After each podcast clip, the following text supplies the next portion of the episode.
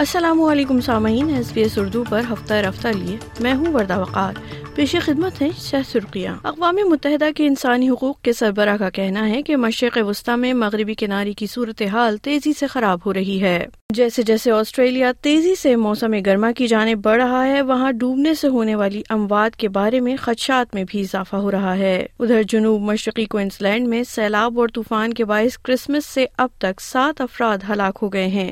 اور اب خبریں تفصیل کے ساتھ. اقوام متحدہ کے انسانی حقوق کے سربراہ مشرق وسطیٰ میں مغربی کنارے پر توجہ دے رہے ہیں، جہاں ان کا کہنا ہے کہ صورتحال تیزی سے خراب ہو رہی ہے. انہوں نے فلسطینیوں کے خلاف اسرائیلی سیکیورٹی فورسز کی طرف سے آباد کاروں کے حملوں اور تشدد کے واقعات میں اضافے کی اطلاع دی ہے. اقوام متحدہ کے ہائی کمشنر برائے انسانی حقوق ولکر ترک کا کہنا ہے کہ ہلاکتیں بہت زیادہ ہیں. 300 Palestinians, including 77 children, have been killed in the occupied West Bank. In the same period, Israeli security forces have arrested more than 4,700 Palestinians, including about 40 journalists. At the same time, Israeli authorities have imposed severe and systematic restrictions on the movement of Palestinians across the West Bank.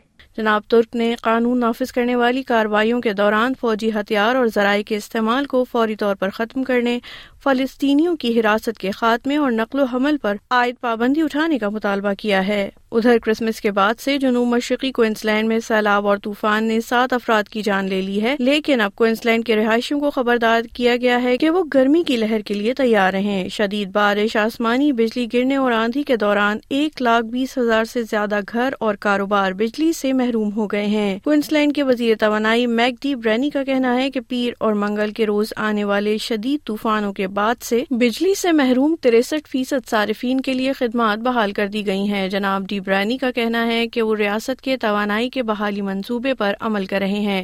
What it outlines is that by the evening of the 30th of December that we aim to have 80% of households and businesses across the affected region have power resupplied.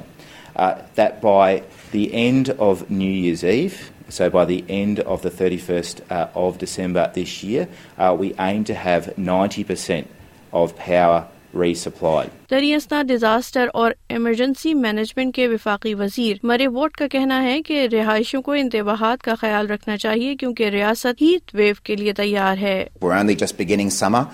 We're likely to see other extreme weather over the coming weeks and months. So please stay across those warnings because it could just save your life. ادھر life line Australia ان Australian شہریوں کو مسلسل یاد دہانی کروا رہی ہے جو چھٹیوں کے دوران ذہنی صحت کے بارے میں جدوجہد کر رہے ہیں کہ تناؤ اور تنہائی کے احساسات عام ہیں. بڑھتے ہوئے دباؤ اور توقعات میں اضافہ اکثر جذبات پر اثر انداز ہوتے ہیں. چیریٹی کا کہنا ہے کہ تعطیلات کے موسم کی خوشگوار عکاسیوں کے باوجود مالی دباؤ میں اضافہ، خاندانی تناؤ میں اضافہ اور تنہائی کے شدید احساسات ایسے عوامل ہیں جو اکثر لوگوں کے لیے پیچیدہ اور مشکل جذبات کو جنم دیتے ہیں.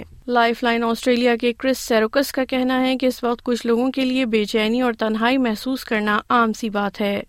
You can attend community events.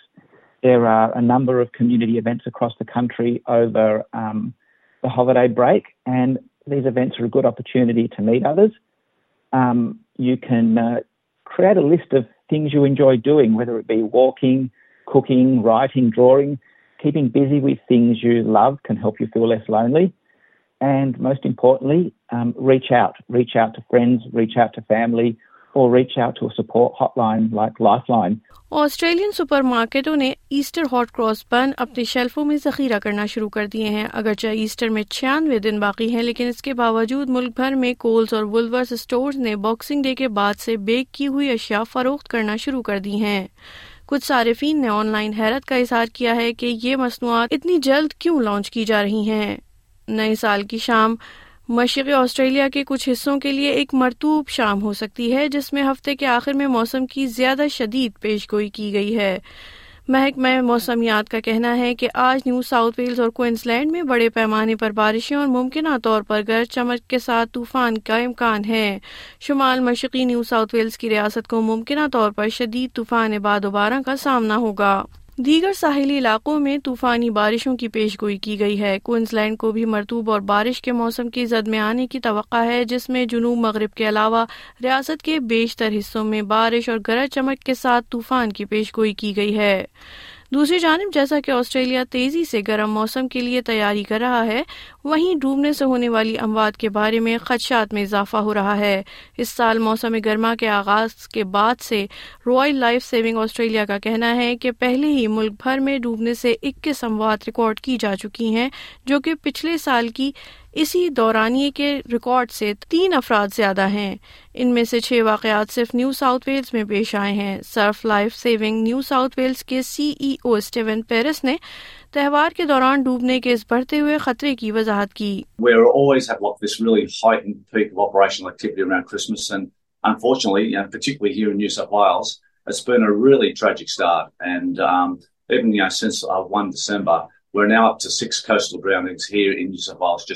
سامعین، آپ سن رہے تھے SBS اردو پر ہفتہ رفتہ، اور میں ہوں وردہ وقار۔